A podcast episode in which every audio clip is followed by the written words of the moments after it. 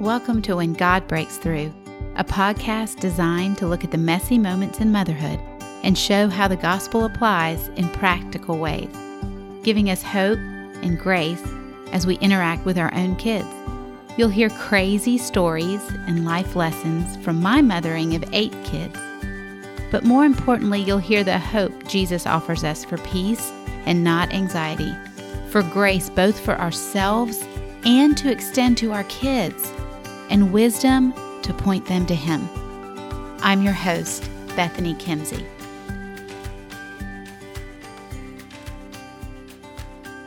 I'm so glad you're back. We are talking in these episodes about how do we bring the gospel into conversations with our kids at different ages and stages of life. And I get asked this a lot. We have kids in every age and stage right now um, that we're going to be talking about over the next six weeks. So that's fun. And I can, I am thinking about the kids in that age and stage as I talk to y'all. But this week we're talking about our, our elementary age kids. Those kids that are in maybe kindergarten or first grade through middle school, but not into middle school. That's going to be the next category. But around, what is it, like fifth or sixth grade is when they move, make that move and that transition. What we're talking about is we're talking about this stage of kids who are concrete thinkers. They're great conversationalists. They are absolutely interested in relationship with you at this age of their life. They are with us all the time, except, you know, in, you know, in school time or whatever, but like they're not driving their own car, they're not going to work. They're with us and so this is the time for conversations. We talked about the preschool toddler years, how we kind of have to get in and get out of conversations with them. They, they have to keep them short and simple. One sentence for each of the cat of the things that we covered last week, just quick, because their attention span is short. But now we have this elementary age child, and they want to talk, and they want to learn, and they are motivated to have a relationship with you. So this is the time that we begin to capitalize on the fact that they are a concrete thinker moving to an abstract thinker. And what that means is at the beginning of this stage, in the early years of elementary, these children are, if you tell certain kind of play on word jokes, they don't really get them. So you have to explain the joke, you know, and then you begin to see them understand and begin to enjoy jokes. You know, jo- jokes all of a sudden become fun because they understand how you can have a word that has double meaning. And what's really happening is abstract thought is beginning to form. And everything is not taken at face value, but they can think more abstractly. And this skill set develops in this period of time. So, the way we're going to talk to our children in this time is we're going to use stories to really tell our kids about God. And we're going to use um, the concept that they can learn a lot, and we're going to lay a foundation of truth that then, as they grow and mature, we're going to capitalize on. So these are the years. So, what we're doing in these years practically is these are the years that I really love to walk my kids through the Bible from beginning to end. And I let the Bible unfold in stories. There are some great tools out there. Oh, I do not read straight through the Bible to my kids. I use tools. I love, there are a couple books out there. Um, by different authors that that basically unpack all the stories of the Old Testament and the New Testament with the thread, that red thread of Jesus' redemption running through it. And an easy book, it's not so much of a storybook, but it's a great beginning one when you have like kindergarten, first, and second grade children, is the Jesus Storybook Bible. So that that book begins this story form of seeing Jesus through the whole Bible. And so we read those aloud and we talk about them. And then Starr Meade is another author, and she has several resources that are wonderful that unpack the truths of God's grand, glorious gospel story and how it is displayed from beginning to end. And we want to, in these elementary years, unpack the gospel story through the stories. And then the other thing that we're doing in this at time is we are laying down this foundational what. So we're answering, so in the first stage, age and stage of preschool toddler, we're letting them explore who God is and that God is everywhere and his bigness and his love and he created you and, and all of that. And in this stage, we're beginning to talk about the the what. So what is it all about? What is the gospel all about? Which is we're looking at all the parts of the gospel, which is who is God, who is man, who is Jesus, what did Jesus do? How does that change me? We're purposefully unpacking at this time the attributes of God. So we're beginning to explore what does it mean that God is sovereign? What does it mean that God is omnipresent or omniscient or omnipotent? Why would that be important for you and for me to know that that he is faithful, that he endures, that he is loving, that He is unchanging, these attributes of God, and we begin to try and place them inside of the stories that we read about God in the Bible and understand who God is. And then this is the time because we're layering this what layer that we're talking about what is the 10 commandments? why why would that be important to us? And what are the parts of even the catechism? And we begin to learn those. And um, New City Catechism. New City Catechism is a great resource. They have it to music, they have it it's on it's an app you can get. There's many things that they have resource wise. If you have never learned the concepts of the catechism yourself, I encourage you in this stage and this age with your kids, walk through some of these with your kids. Not so much, and I'm just going to take off the mantle. Don't feel like you'll hear people, if you're around other believers, that are like, oh, you got to memorize it. I mean, okay, yes, if you want to, but learn it, talk about it. Have conversations about it. Let it begin to be the foundation of your conversations with your kids.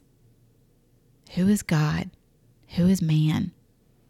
What and t- taking these topics and having conversations about them in this age because your kids want to talk to you. They want to hear your thoughts. They want to learn from you. So we capitalize on that and we're going to teach them the underpinnings of the faith. This is the stage where, when we take those Bible stories, we point to how Jesus is pointed to in those stories. So, you know, every story in the Old Testament points to Jesus. It does. So we see that and we and we make reference to that and we say, how is Jesus like that? How is Jesus better? How is how did Jesus complete that? Like what was needed there that Jesus then does now? And so we're constantly making the Bible come alive. First stage, the world showed us God. This stage, the Bible comes alive for what it is the beautiful, beautiful story of redemption for each one of us. So then, now, so that's the phase. They're concrete moving to abstract. The goal, we want to lay the flooring down, that foundation down. We're doing it through stories, understanding who God is and his attributes, catechism concepts. We're trying to connect the dots so that this book is way different than any other book they're learning how to read. You see, we don't want this book to be a book like their fairy tale book. We don't want this book to be a book like even their favorite story, whatever. We want them to understand this book is living and active, that it ap- applies to them now because everything about it is still real. And so that is what we're doing now. We are connecting dots for our kids. So now let's dig into okay, so that's that's our that's our mindset. So how does that filter down? and I think the place that it filters down the most importantly is we want to we've already talked about that we want to be students of our kids where we understand who our kids are, what they struggle with and wrestle with, and how Jesus is what they need because we want to give them the hope of Jesus. And then we want to give them the vision of where God is leading them. So that means that we have to know our kids. And remember, you may have two kids in your home, you may have three or you know, eight, but you're not going to parent your kids the same. They're all different. And yeah, you may use some similar techniques, but they're going to have different effects. And so I really want you to understand that sitting with the Lord and saying, God, I want to be a student of this child. I want to see this child the way you see this child. I want to have the compassion for this child that you have.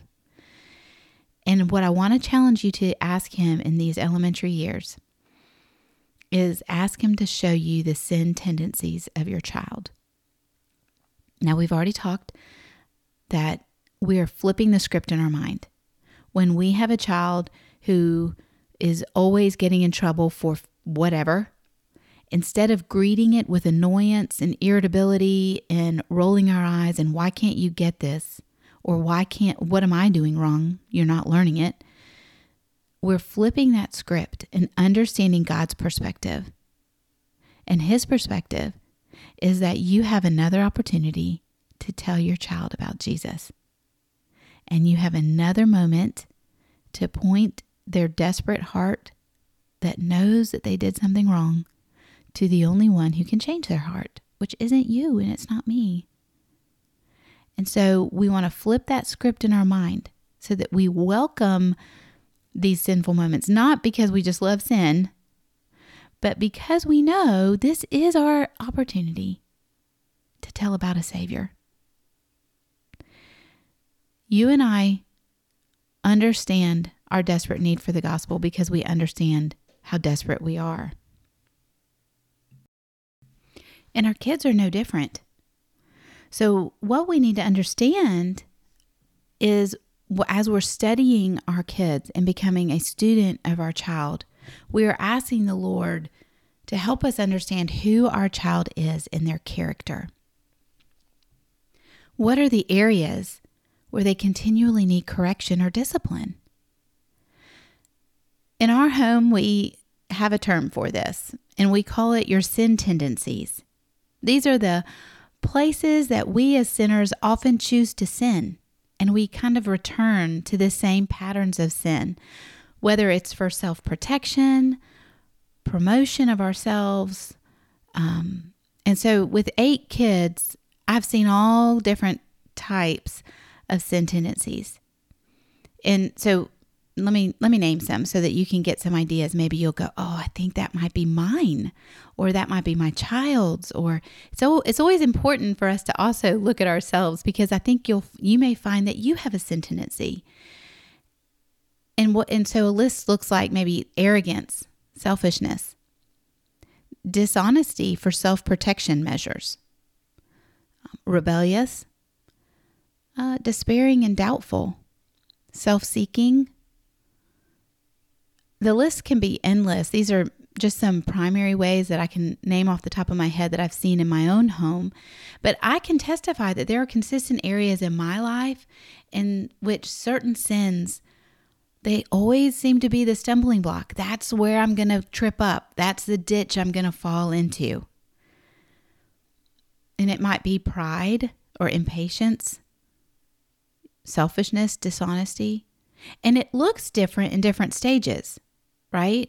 So you have a like a a child who really struggles with selfishness at 2 is screaming mine! and snatching everything from everybody and and you're shocked and horrified in the church nursery and you know all of that. But that child is still struggling with selfishness at 5 and at 10 and 15 and so we want to help walk with that child in a way that acknowledges their sin the tendencies that underlie it, that part of their heart that is there for self promotion and self protection, and help them understand that only Jesus can change their selfish heart to a selfless heart.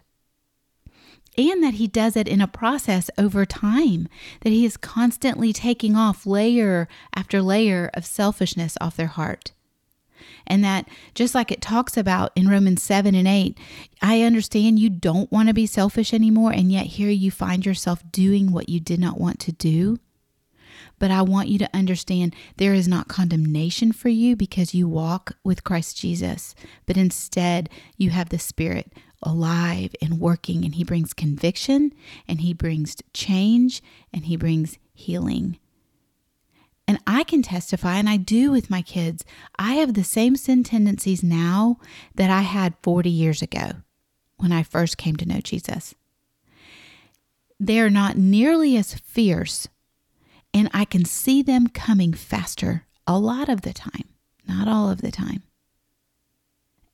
Yet, God has been at work faithfully in me over the years, helping me understand that who He is and why He sent Jesus, it was designed to grant me grace to change me and make me new. And those are the conversations we are beginning to have with our kids, but only if we are students of our children where we are saying, God, show me their sin tendencies.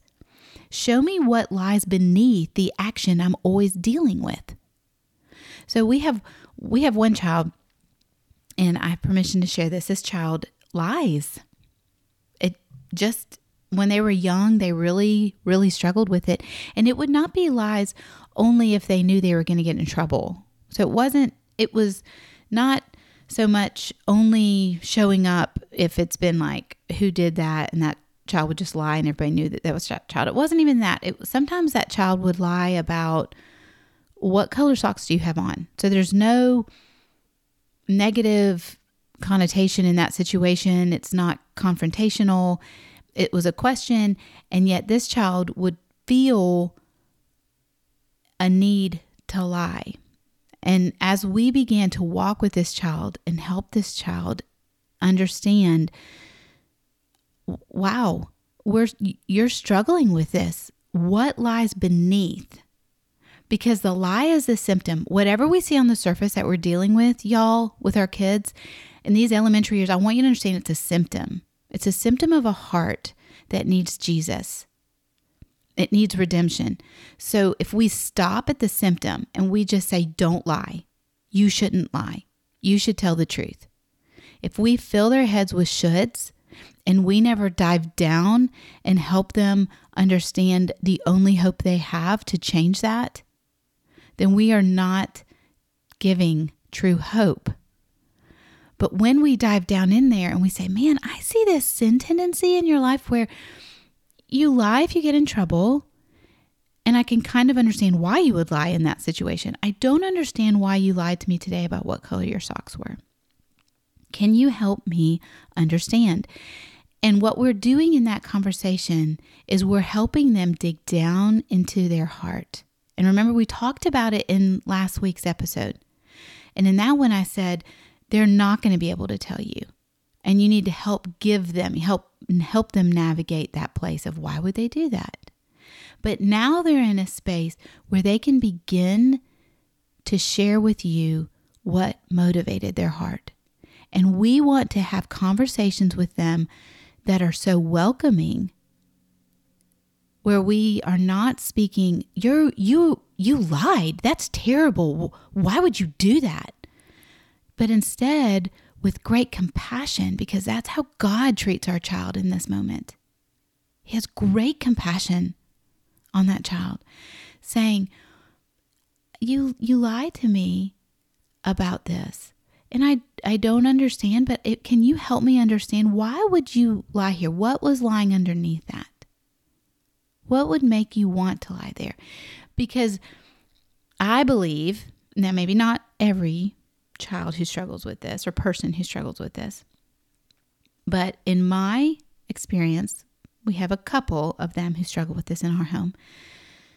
Lying is because there is an underlying belief that they have they have believed a lie that says their value or their worth is somehow wrapped up in giving the right answer. And if they somehow don't give the right answer, then they're going to disappoint, get in trouble, not be good enough. And we need to help them unpack that belief. It's a lie from the pit of hell. Now, this is just one sin tendency. In every sin tendency, we can talk about in this way. And there is an underlying belief that is a lie that motivates a heart. And when we begin to examine the flesh and help our child examine their heart and understand what lies beneath and understand the motivation the belief that lies under that motivation and apply the truth of Jesus there, the Bible, Jesus, the story of the gospel comes alive and becomes relevant to that elementary age kid. And it is our job to do that. And unfortunately, in the culture we live in, our culture is very, very fast paced. But I implore you this takes a lot, it takes time. It's not one and done. You will have this conversation umpteen times over the same issue because it is the ditch of their flesh that they fall in. But it is worth it to sit down for that minute and help navigate with that child the layers of their heart and bring them to the hope of Jesus and walk them to repentance, just like we did in the earlier stage, and pray with them and for them, over them, and then give them a blessing of vision. Where is God going to be taking them? Are they going to be trapped in this sin forever? And the answer is no. No, they're not. You know, in 1 Peter 3, he says, In your hearts, honor Christ the Lord as holy. And this passage of scripture is really talking about, we use this passage of scripture a lot when we're talking about um, defending the faith. we're talking about, because it says, it says, but in your hearts, honor Christ the Lord as holy, always being prepared to make a defense to anyone who asks you for the reason for the hope that is in you, yet do it with gentleness and respect. And we're going to be unpacking this verse in the coming weeks because as we train our children up and walking with them as they age, part of this is going to come into play. But for right now, in this age and stage, that first part of 1 Peter 3, verses 15, 16, 17, that first part is what is important. We are walking with our children through their sin tendencies, honoring Christ as holy. And we're helping them understand that there's no condemnation because Jesus has come. And he offers them a righteousness that is from him, not from them and not from their works. It is in this age and this stage that we are walking them through the passages of Scripture that talk about who, um, what Jesus did for them. Romans 3, Romans 6, these passages that say Jesus has come to set you free, to make you new. And we're trying to help them connect the dots of their gospel. Finally, if you have a child who is older than this stage, but this may be where they are, maybe they know who God is and they've never connected the dots that He came to set them free from all that entangles them. And they've you you need to start here with them with these conversations that say, I see your sin. Let's dig down into it and understand your flesh. Let's dig down and see your desperate need for a Savior. It's there. It's because you can't change that. That lays down there in the depths of your heart. And we do it from a place of saying, I do it too. I have wrestled with the same sin tendencies my entire life. But I can give you the hope that it's no longer as much of a wrestle now as it was when I was your age because the work of the Holy Spirit has changed me. And He has helped me and He has grown me. I can trust God more. I know my value and my worth. I know it's not about my performance. I believe that He is trustworthy and I don't have to fear and be anxious and afraid. And in all these places that our children wrestle, we need to attack that lie with truth of God's word and help them walk in a way that understands Jesus is their only hope. But when we have conversations like that and we capitalize on their eagerness to have conversations at this stage, it sets us up for the next stage beautifully. So, this stage, it's all about the what. What is this all about? And we want to lay that foundation clearly and we want to lay it in a way that is engaging. We welcome their sin because we are going to help them learn to apply that Jesus came in ways that are deeper than when they were younger. I hope this helps a little bit. I hope you're beginning to go, okay, I can see this. And yes, you're right. If you're a little at all like me, you may feel like, man, this is a lot. It is. But you are walking with Jesus. You are walking triumphantly behind him, and he promises you victory, and he promises you wisdom, and he promises you discernment. He doesn't leave you in this.